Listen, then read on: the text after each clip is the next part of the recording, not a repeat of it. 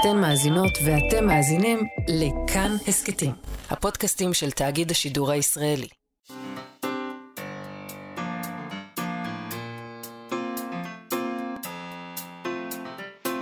מה שכרוך עם יובל אביבי ומה יעשה לה.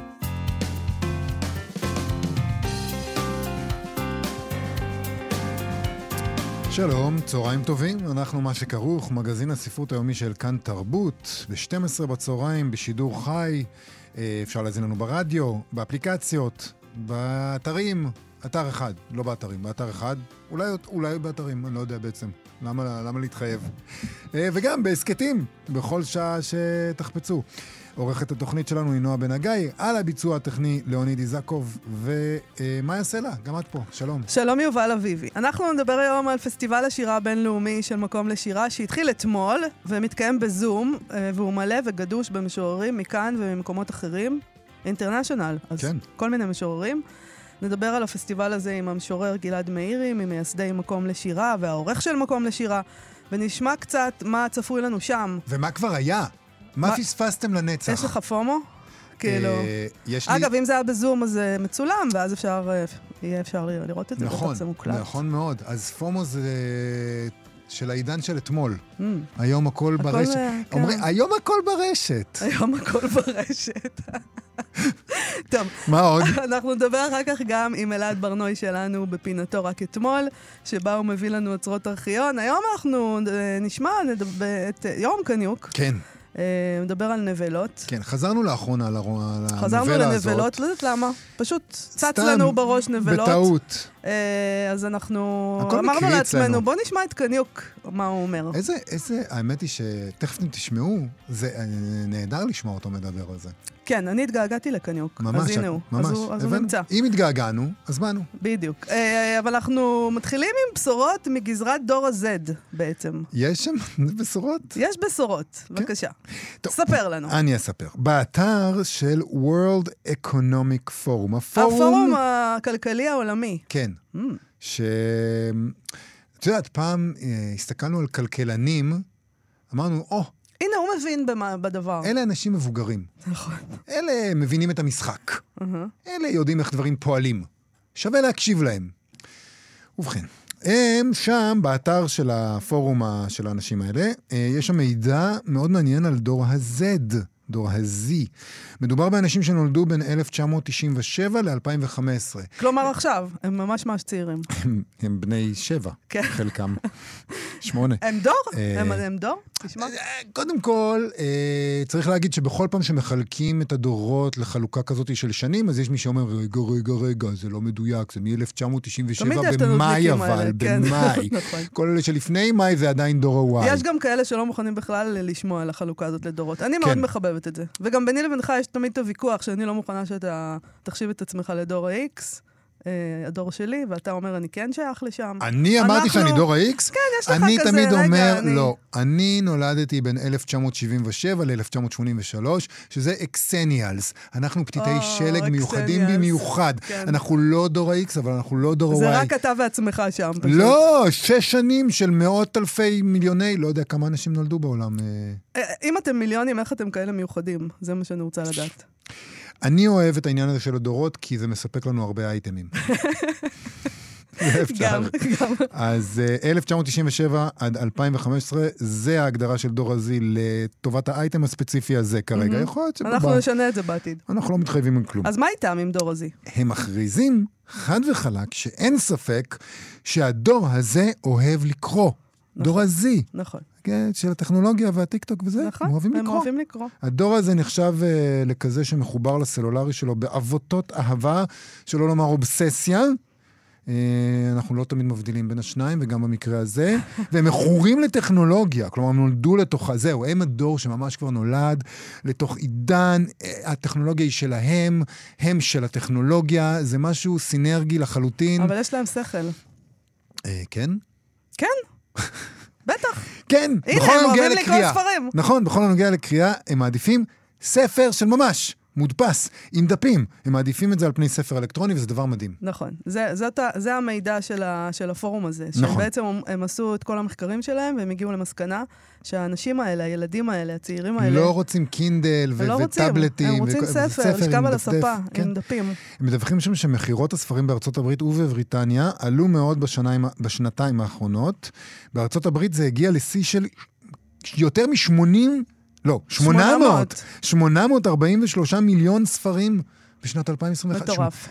וואו, איזה כיף להם. בשנה שעברה, 2022, קצת ירד, אה, 789 מיליון ספרים, והם מסבירים את הפופולריות האלה של ספרים, בחלקה בזכות דור ה-Z והטרנדים שלו ברשתות החברתיות, כולל ההשטג BookTok בטיק טוק, שעליו דיברנו לא עליו, פעם ולא נכון, פעמיים, נכון. ויום אחד, כשזה כבר יהיה פסה, אז אנחנו נתנפל על זה גם כן. אבל הטרנד אה, שאולי הכי מפתיע אותי בכל אופן, זאת אומרת, יש את- העניין הזה, שזה שהם אוהבים לקרוא, הם אוהבים ספרים, אבל הדרך שבה הם קוראים, זה הדבר המדהים. אה, בעוד שהבילויים שלהם בדרך כלל כוללים מסכים, כמובן, לא כך קורה להם עם ספרים. כשזה מגיע לספרים, הם זונחים את הפורמט הדיגיטלי. אה, ובעיניי זה דבר מאוד יפה, זה מראה שהם חפצי חיים, והם מבינים אולי אינטואיטיבית שהם צריכים להציל את עצמם פה ושם. הם עושים את זה, הם פשוט מצילים את עצמם. אה, מהטכנולוגיה? כן, מ- מלהיות כל היום מול המסך. כן. אה, זה דבר יפה. אני זה מסכים משהו איתך. שם, לא נעים לי להסכים, אבל זה. נכון. בבריטניה, בקרב קוראים בני 13 עד 24, הם מעדיפים באופן גורף ספרים של ממש, רק 14% מהמכירות לאנשים בגיל הזה היו של ספרים דיגיטליים. מדהים, זה מדהים. מדהים. הם מראיינים שם, באתר הזה, כמה צעירים כאלה, בני 20 וקצת, שאומרים שאין כמו לשכב עם ספר על הספה.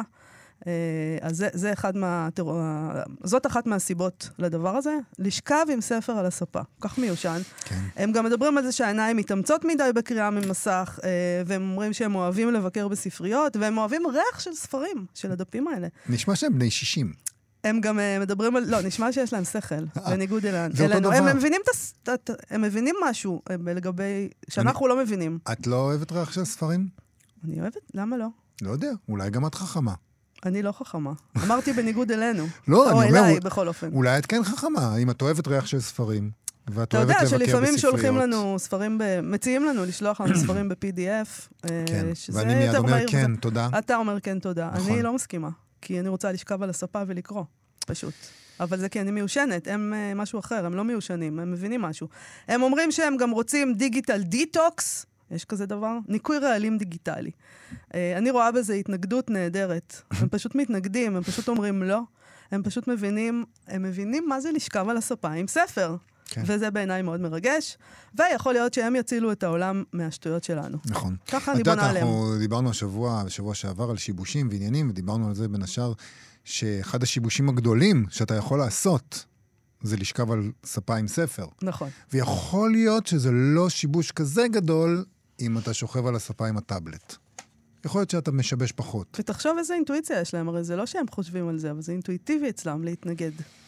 זה יפה. אני אה. בניתי עליהם, תסתכל- איזה הר בניתי פה. ממש, אני לא בטוח שהכתפיים. שלהם אה, יסחבו את, אה, את, את כל המשקל הזה. אני רוצה להגיד שאני מעדיף PDFים, אבל זה מתוך ידיעה שזה לקוי. זאת אומרת, אני... לקוי באיזה מובן. אבל זה נגיד, פחות טוב. פחות טוב- טוב לקרוא מ-PDF מאשר מספר. באיזה מובן אבל? זה לא נוח, זה לא טוב לעיניים. אז גם לך. זה לא נוח. לא, חד משמעית, אני מעדיף ספר, אבל אתה לא רוצה את זה אחרי זה הנוחות בבית. משתלטת אה, גם מהמקום וגם על זה שזה נוח. אני יכול ללכת, אני הולך עם הטאבלט עם 400 ספרים, מה 400? יותר מ-400, אין סוף ספרים. הנוחות מעפילה על האיכות, וזו הטרגדיה אולי של בני הדור שלי, בני, בין המיוחדים 1977 האלה שם, הפתיתי ל-1983. שלג האלה. אנחנו יודעים שהעולם של אתמול הוא יותר טוב, אבל כבר הנוחות אה, פשוט לקחה אותנו לתוך, אין נוחות, זה על הפנים. טוב, בוא נשמע, בוא נשמע. רגע, כן, הורדת ממש. אז בוא נשמע משהו מהדורות הצעירים יותר. אה, נשמע את גון בן ארי. יאללה.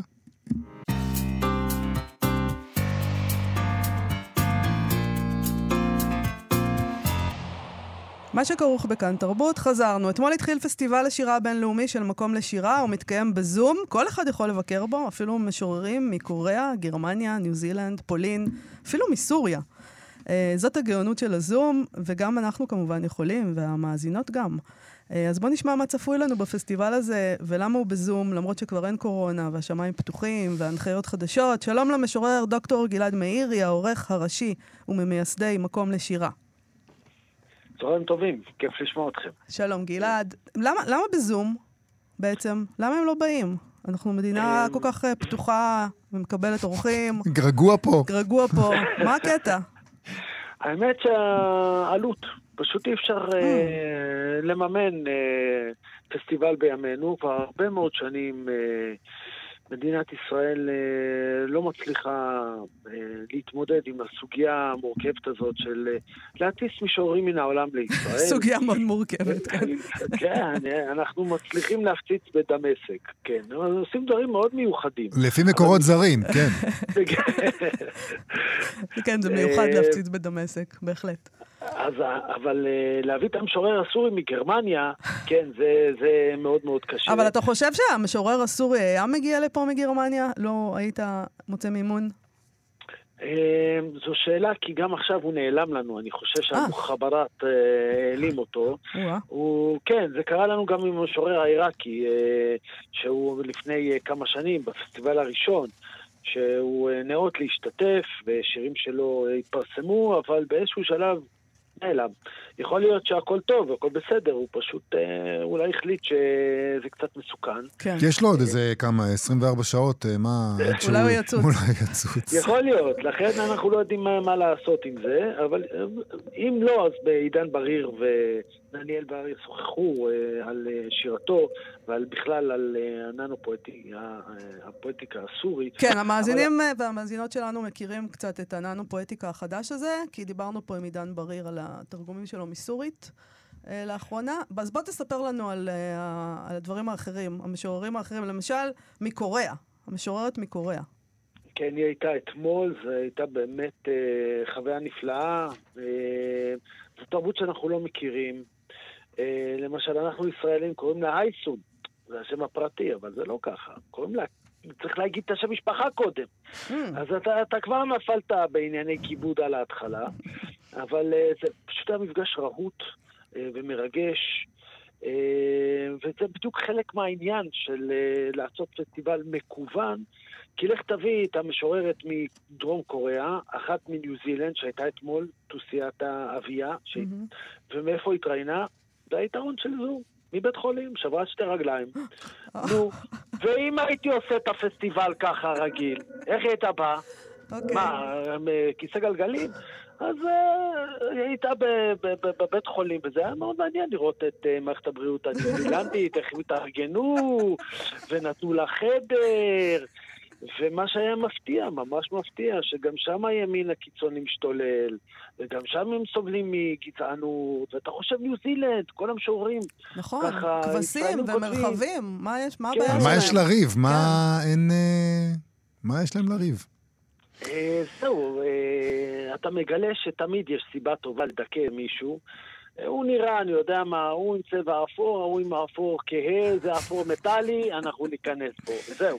תגיד, זה אה, בדיוק, זה המין האנושי. תגיד, בזכות הזום, יש עוד דבר שאפשר אה, לראות, או לפחות נדמה לי שאפשר לראות, תקן אותי אם אני טועה, זה לא רק אה, מאיפה מגיעים הדוברים, אלא גם מאיפה מגיעים המאזינים, או הצופים. אה, יש נוכחות אה, בינלאומית גם בגזרה הזאת? או שלא בדקתם? לא, אנחנו, בוודאי, אנחנו אה, חייבים, בגלל אימת הטרולים אה, ואימת אה, מחבלי הזום, יש דבר כזה, יש פיגועי זום, ואנחנו עושים לכם גם הרשמה מראש. אה, עדיין לא ראינו, אה, בוא נאמר, אה, קהל משמעותי מן העולם, אבל פה ושם אה, המשוררים מצליחים אה, להביא קצת חברים, קצת משפחה, אבל זה קצת קצת, ואני לא כל כך מבין למה. אה, שירה זה לא הז'אנר הכי פופולרי, אתה יודע את זה, גלעד מאירי, נכון? האמת שכל פעם אני מופתע מחדש, כל פעם אני בהלם, אני לא אבל חשבנו שבמקומות אחרים כן, חשבנו שבקוריאה למשל אה, לשירה יש... אה, בקוריאה זה משהו, מעוז השירה. תשמעי, בצפון קוריאה יש כל מיני שירים שכל מיני אנשים חייבים להכיר. אז אתה אומר לעצמך, אולי ככה, אולי ככה, רק יד קשה הם מבינים. וואו, רק, רק אם היו נותנים, לנו את ההזדמנות להיות וואו, ככה, בחיי. לדחוף עליהם לראש מה זה אם שירים רק הם נותנים בכוח? לנו הזדמנות? אנחנו חלקנו רוצים לקחת את ההזדמנות, אני-. לכאורה. טוב, בוא נקרא קצת אה, שירים. כן, תקרא שיר אחד, בבקשה. סבבה, אז אני אקרא את אה, שירה של אה, ריטה דב, שהייתה נשיאת אה, השירה האמריקאית לפני כמה שנים, משוררת גדולה בארצות הברית, שתרגמה לכבוד הפסטיבל כרמית רוזן. והיא, האירוע איתה יהיה היום בשש, נכון? נכון. אוקיי. נכון. על סף הדלת המוזהבת, פרולוג. חייב להיות משהו יפה שאפשר לחייך אליו. קצה ענברי כחול של שמיים נמוג לתוך הערב, תנודת ים ירוקה פתאומית. כשאני מביטה מעלה, אראה בוודאי ענן או כוכב נודד, מתנדנד. האמת, שהאמת הלכה לטייל. עזבה את קנה למדרס, יונים ועורבים. נסה על נפשה על הגבעות, לשקט שמעבר לעצים ועל הנהרות. היא הייתה אומרת, אלה זמנים של יהירות. לא משנה איזה קרנבל מרופט גודש את הרחובות, או איזה נחלה שוממת, או מתי יגונות מכתירים עצמם ביללה.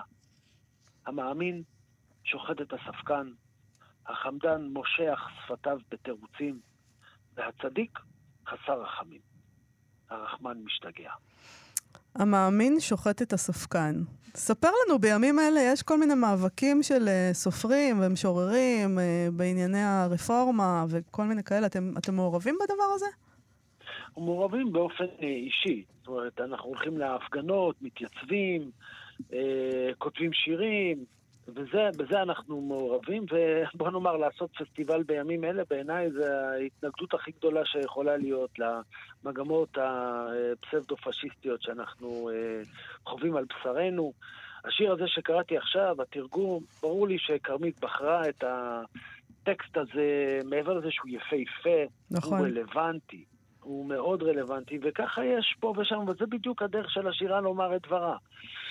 אה, האמת אה, הלכה לטייל. האורחים שלכם מודעים לדבר הזה? הדברים האלה עולים בשיחות איתם? הם מודעים למה שמתחולל כרגע בישראל? יש להם עמדה? יש להם, אה, אה, יש להם מה להגיד על זה? לתוסיית האביה, אה, לפני, היה, היה איזשהו דיבור איתה, היה שיר אה, נהדר שהיא כתבה גם על עזה, שיפורסם בננו פואטיקה 33, שזה הננו פואטיקה שמלווה כל פסטיבל. אה, ננו גדול שיצא עוד איזה עשרה ימים, והיא חששה אפילו לשלוח לנו, כי יש לה הרבה חברים בישראל והרבה חברים פלסטינאים. אמרנו, מה זאת אומרת? עדיין מדינה חופשית, עדיין. יש סיכוי עדיין לפרסם את זה, בוא נתפוס את ההזדמנות, את הרגע האחרון. הרגע האחרון. תגיד, אתה, אבל יש לך חשש בעניין של תקציבים? שזה יפגע לך בתקציבים באיזשהו אופן? בוא נגיד משהו על תקציבים. אנחנו עוד לא קיבלנו, ולא רק אנחנו, את uh, תקציבי 2022. Mm. זאת אומרת, זה לא יאומן, ממינהל תרבות, זה לא יאומן, וכתבו לי, אשכרה, אין מזומנים. בחיי יש לי את זה כתוב. אין מזומנים? אין מזומנים, אין מזומנים במשרד. עכשיו, אה, אני חושש מהבלגן, יותר מכל דבר אחר בשלב הזה. יש ברדק אטומי שם, ו... מתי בדרך כלל מתקבלים התקציבים של, אה, של שנה? זאת אומרת, שנת חייבים 2022, בסוף- מתי הייתם אמורים לקבל אותם? אה, אה, בוא נאמר, במדינה נורמלית אתה מקבל אותם לאורך השנה ואת הרוב בשלב ככה שאתה יודע גם מה אתה יכול ולא יכול לעשות. כן, אבל מה נהוג בישראל בדרך כלל, שהיא מדינה נורמלית לא- למחצה? צריך להיות עד ה-31 בדצמבר. ש... של אותה שנה. כן. מאיתנו דורשים כל מיני אה, דרישות דרקוניות אה, בניהול העניינים שלנו, אבל הם יכולים להתנהל כמו שבא להם. אה, זאת אומרת, אתה עושה פעילות של שנה שלמה, ואז ב-31 בדצמבר אתה מקבל את הכסף שכבר הוצאת. נכון, והנה, אנחנו והנה, אנחנו פתאום לא. את הכסף, והנה עכשיו אנחנו לא קיבלנו, אז, אז, אז כאילו אני אומר ש... מה, מה, הרפורמה המטורללת הזאת היא, היא בעיה אחת ממגוון של בעיות שיש במדינה ממילא, ולא מסדרים את הבעיות הבסיסיות.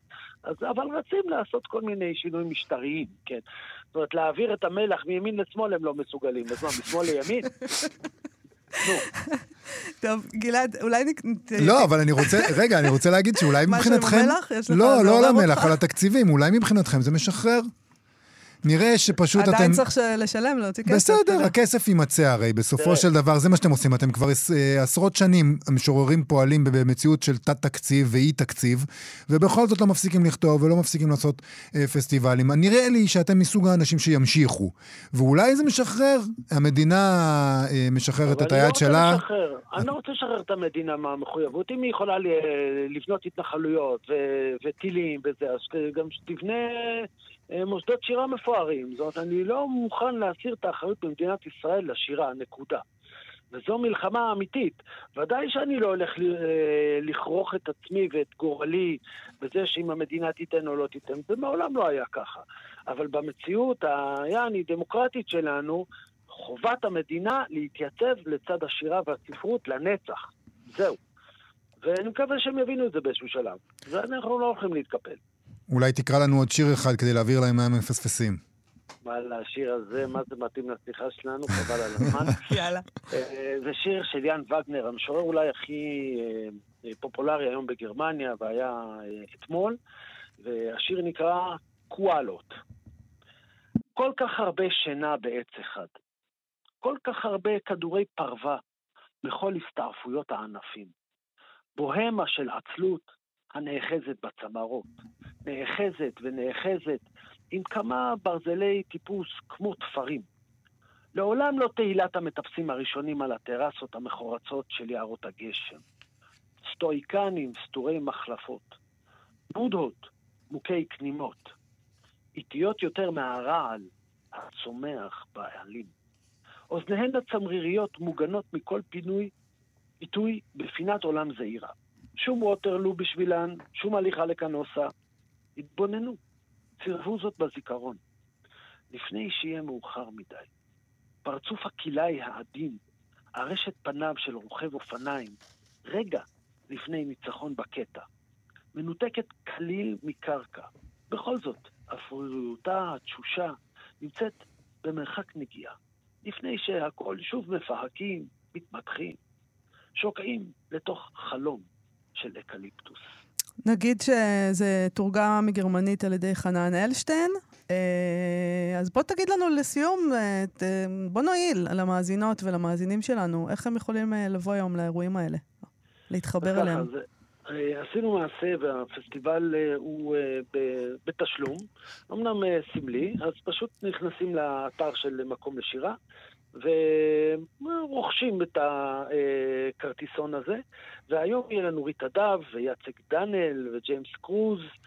ומחר פליו פורמוזה, הוא, הייתי אומר, ההולוגרמה של מוחמד זאדה, אה, מייקל לונגלי ואווה ליפסקה. מייקל לונגלי ואווה ליפסקה, שני משוררים מאוד גדולים ב- באירלנד ובפולין. וממש נשמח לראות אתכם. זה לא פשוט להסב את תשומת הלב מהחוץ הסוער אל הפנים האקסטטי. אבל זה מה ששומר אותנו, זה נותן לנו את הכוח אחר כך ללכת להפגנה. גלעד מאירי, תודה רבה לך על השיחה הזאת. תודה רבה לכם. להתראות. עכשיו, רק אתמול.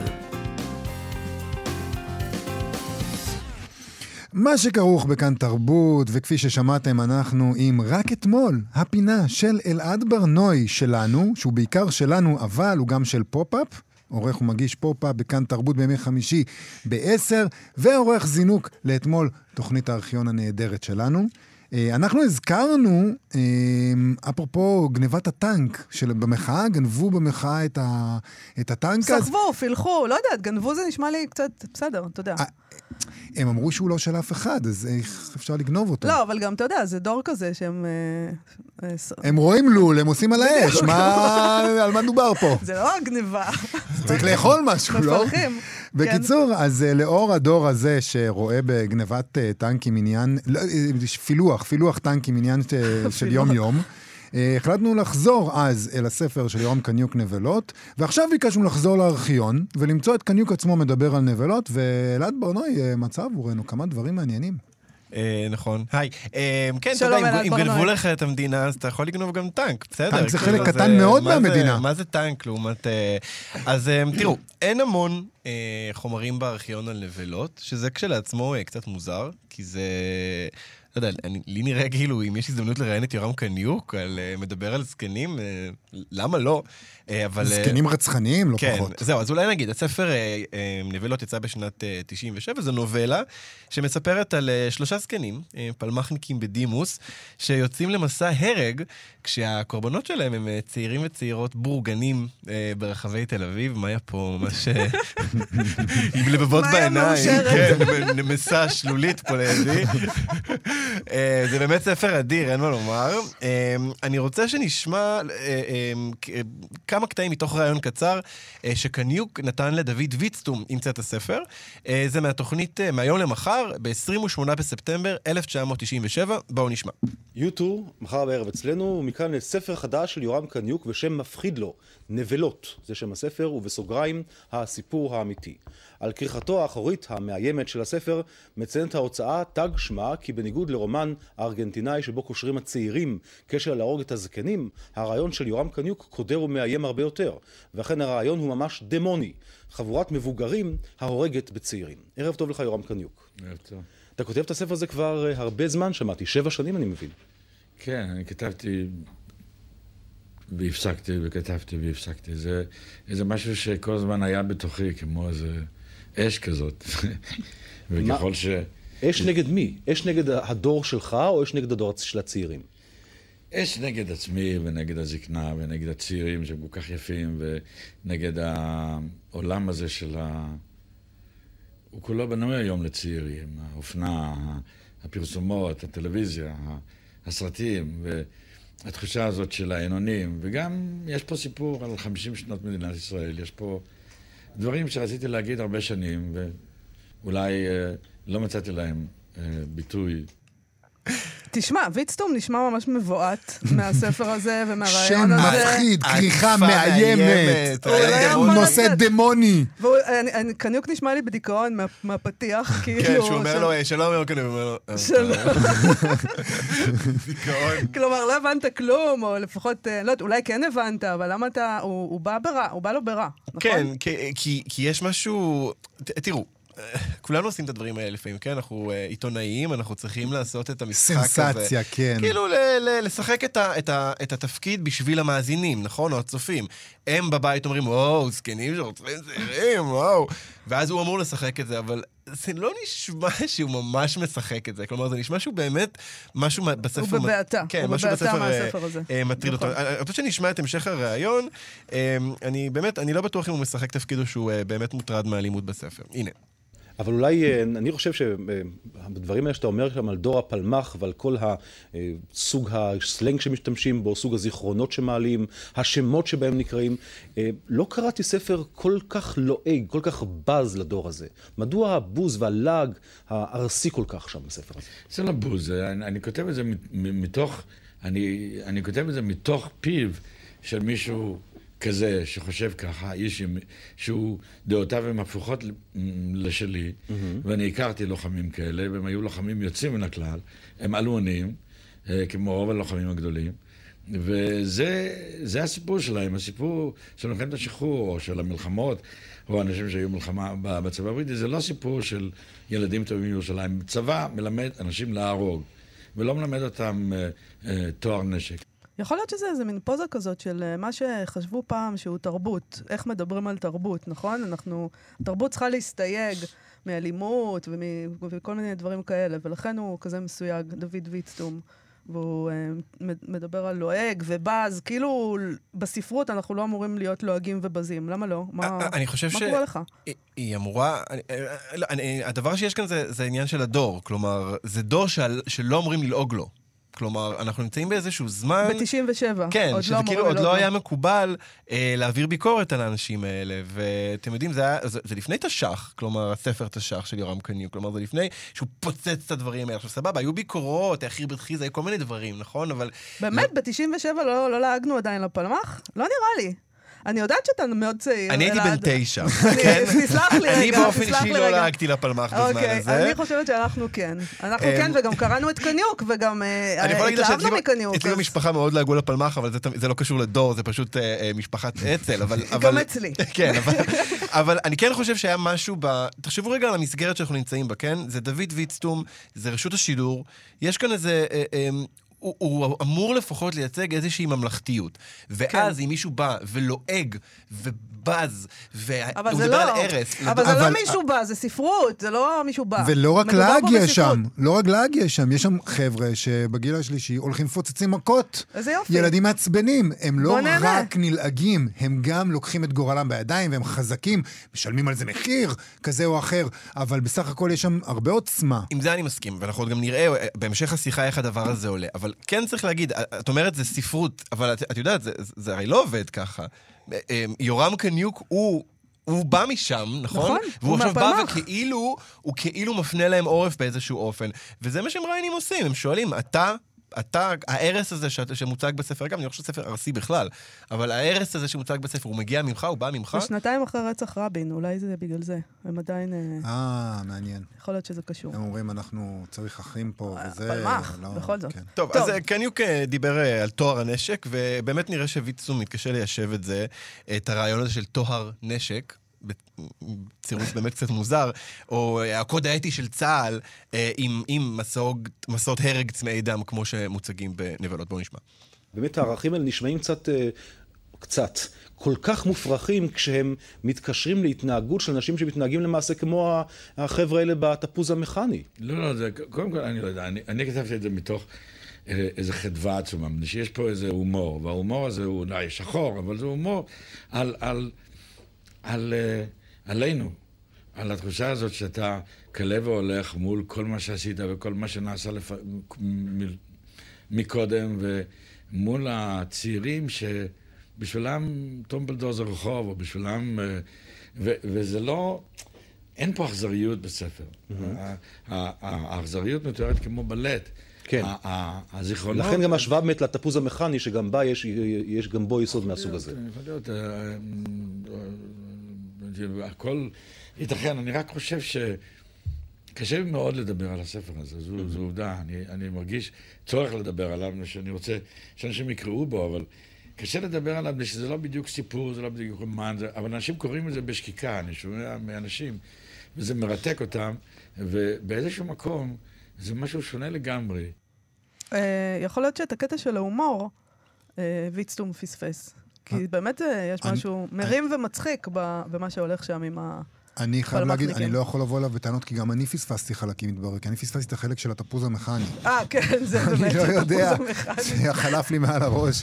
אה, שני, שני, לא, באמת, הדיון באלימות, בעיניי, בתפוז המכני ובנבלות הוא ממש 180 מעלות, זה נכון, בדיוק ההפך אה, מהדבר הזה, הדרך שבה אתה משתמש באלימות הממוסדת. בנבלות, לעומת ההפקרות במרכאות כפולות בתפוז המכני, והדרך שבה הממסד מגיב לזה, אה, זה באמת... זה אה, הניהליזם הזה של התפוז המכני, אין לזה שום קשר לנבלות בכלל. כן. אני חייב להגיד. שאני לא לגמרי מסכים איתכם. אני חושב או, ש... אה, כן. אני חושב שקודם כל צריך רגע למסגר את הסיפור הזה, כן?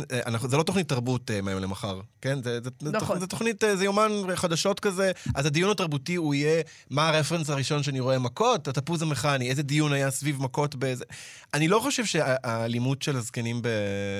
אה, בנבלות זה אלימות ממוסדת. אני חושב שחלק מהסיפור כאן זה להבין, אנחנו עוד נראה את זה עוד מעט, מי הם הממסד ומי הם הנלחמים בממסד. מי הם הנבלות ומי הם, הם הצד השני. אני לא חושב ש... כאילו, לתפיסתי לפחות, אה, הפלמ"חניקים אמורים לייצג דווקא את מי שנלחמים באיזשהו אופן אה, נגד הממסד החדש שצמח ועלה. זה אלה. שלקחו להם את המדינה, ועכשיו הם נלחמים. זה נלח... מה זה הצעירים האלה? הפלמ"חניקים האלה, זה לקחו להם את המדינה. מי לקח להם את המדינה? הצעירים האלה. אה. שיש להם שם מסיבות, עושים מסיבות ועושים להם רעש. אבל אה, זה כמו. זה כמו התיאוריה של פרופסור אורי שינקון על המחתרת. אנחנו גדלנו, המדינה הוקמה מתוך המחתרת, ואז פתאום אתה מקבל עליך את העול של הממסד, ואתה צריך להיות המבוגר האחראי. כן, אה, מדינת ישראל. כלומר, זה כזה, זה, זה הסיפור כאן, לא? זה... טוב, לקראת סוף הראיון, אה, ויצטום שואל את קניוק, למה לקח לו שבע שנים לכתוב את הספר הזה, והנה מה שהוא ענה. הקפלוץ הזאת לא מצאה את, ה, את, ה, ניסיתי את זה כמחזה, וניסיתי את זה כאולי מונולוג של שחקן, וניסיתי את זה כספר רב מידות וספר מאוד קצר, ובסופו של דבר יצא לי הכרך הצנום הזה, שמכיל את הכל, ובו... זה חשבון נוקב. זה, זה, זה שהוא... זה הסיכום שלי, אני בן 67, לחמתי במלחמת השחרור. עדיין לא, עדיין לא, נקווה באמת שזה עדיין לא, אבל דבר אחד אני כמעט בטוח, שבקרוב אנחנו נוכל לראות גם את המחזה ואולי אפילו את הסרט. אולי.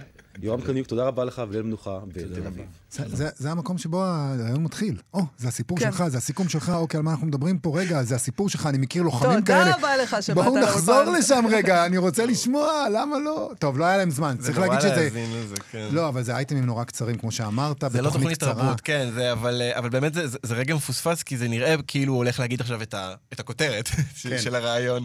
ממש רגע אחרי זה הוא היה אמור להגיד.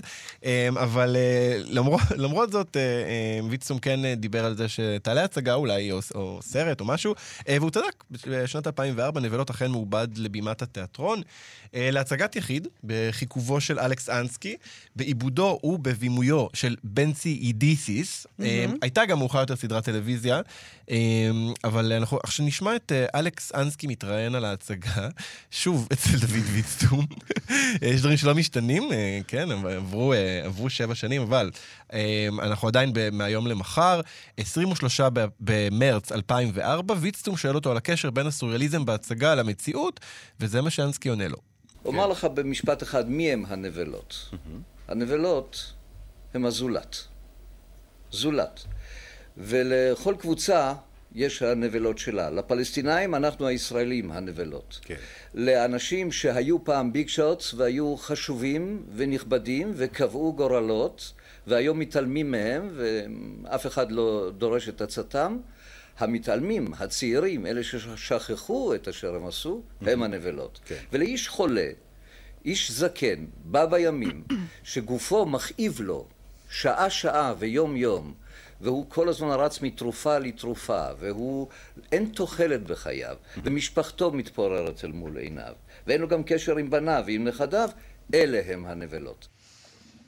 זה נכון.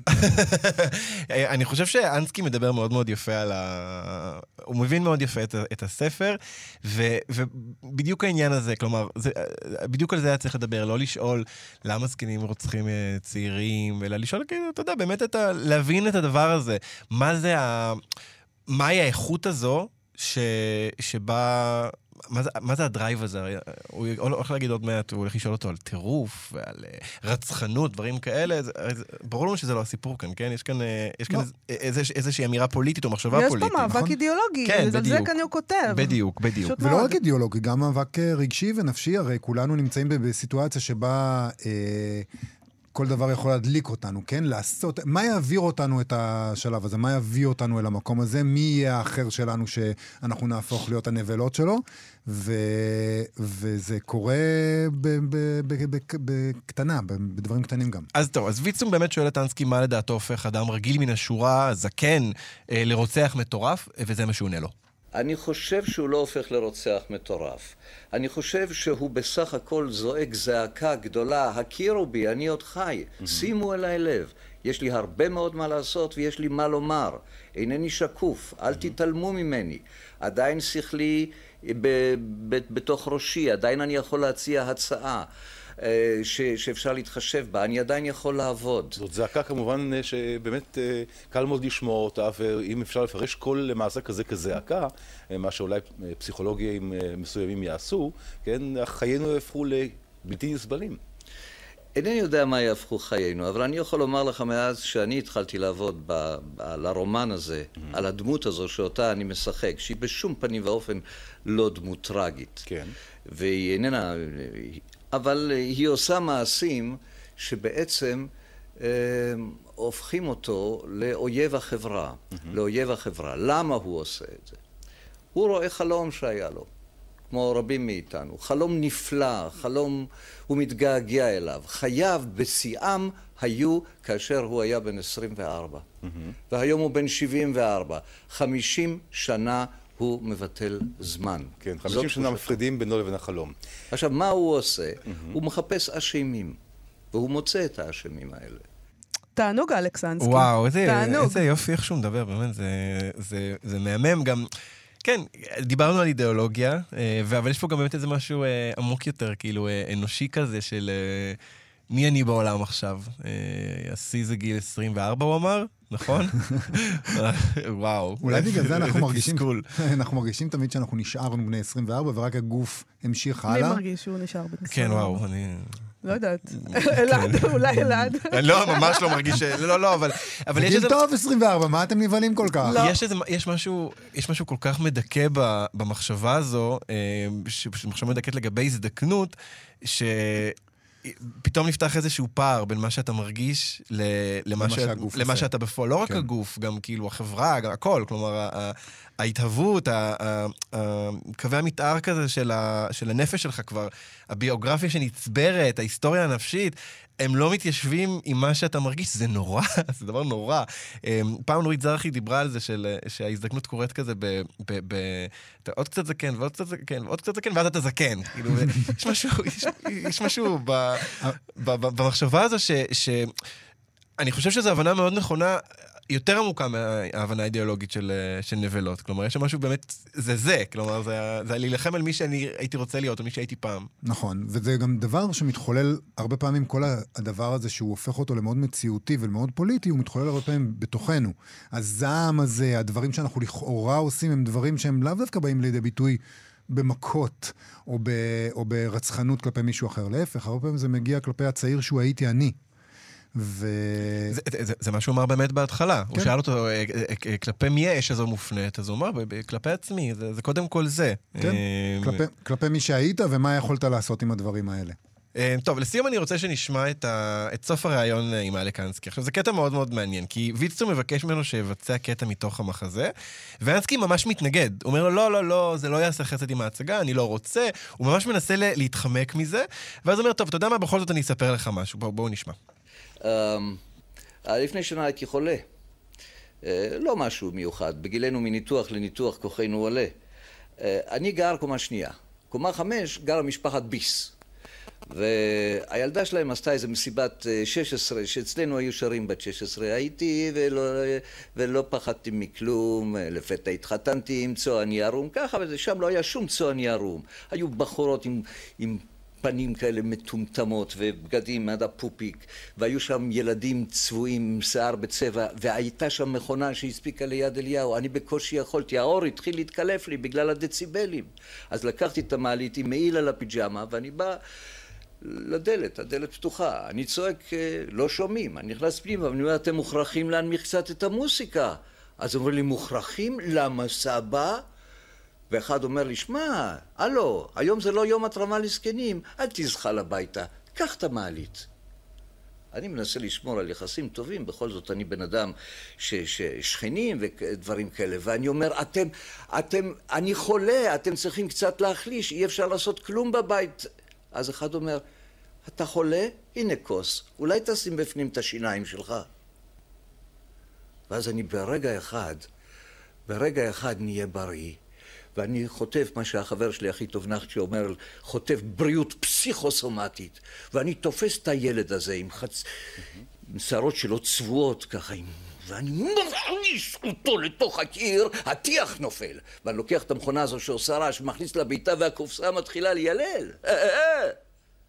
בא אבא שלה המטומטמת, מביא משטרה, בסוף אשתי משלמת את הנזק, ואני יושב כמו תמוי בבית עם צמר גפן באוזניים. יושב כמו תמוי בבית עם צמר גפן באוזניים. בריאות פסיכוסומטית. זה מפתיע או שלא, הקטע שקראנו לפני uh, כמה שבועות אחרי שחזרנו. זה הפתיחה של הספר, של נכון. נבלות. וואי, וככה- אני לא זכרתי אנסקי זה כזה שחקן מעולה. שחקן פשוט מעולה. מעולה, וואו. נכון. וזה יפה, זה גם, זה הרגע שבו הנבלה נולדת, נכון? זה, אתה מכיר את התחושה הזאת שמישהו מעצבן אותך ועושה לך משהו ואתה עומד מולו ואתה קולט שיש עכשיו עניין. או שאתה מתקפל, כמו שרובנו נעשה בסופו של דבר, או שאתה הופך להיות הסיוט של הבן אדם הזה. זה האוריג'ין סטורי. והרבה פעמים מה שקורה זה שהסצנה הזאת שאתה דופק למישהו מכות והולך וזה, זה גם, זה מתחולל בתוכך. אתה בסופו של דבר מתנהג כמו בן אדם נורמטיבי ורק חוזר הביתה ואומר, הייתי צריך, הייתי צריך לתפוס אותו מהשערות ולדפוק אותו בקיר, צריך לבעוט במכונת מוזיקה הזאת. וזה, מכונת מוזיקה, בן כמה אני. אמ, וכל הדבר הזה מתחולל אצלך, אני חושב שזה הרבה מאוד מהכוח של הספר הזה, כי כשאתה קורא אותו, אתה אומר, וואי, הלוואי, הלוואי שאני הייתי גם קצת ככה, אבל לא תמיד אפשר, ויש לזה מחיר יקר. אלעד ברנועי. תודה רבה לך, על אלעד. הפינה תודה לכם, הזאת. תודה רבה. אה, ועד כאן, כן. נכון? גמרנו להיום. אז אה, עורכת התוכנית שלנו היא נועה בן נגי, אה, על הביצוע הטכני היום היה ליאונית איזקוב. בואו לבקר בעמוד הפייסבוק שלנו, מחר נשדר את המיטב שלנו, ונהיה פה שוב ביום ראשון גם, והכל טוב. כן, שאו ברכה, להתראות. להתראות. אתן מאזינות ואתם מאזינים לכאן הסכתים, הפודקאסטים של תאגיד השידור הישראלי.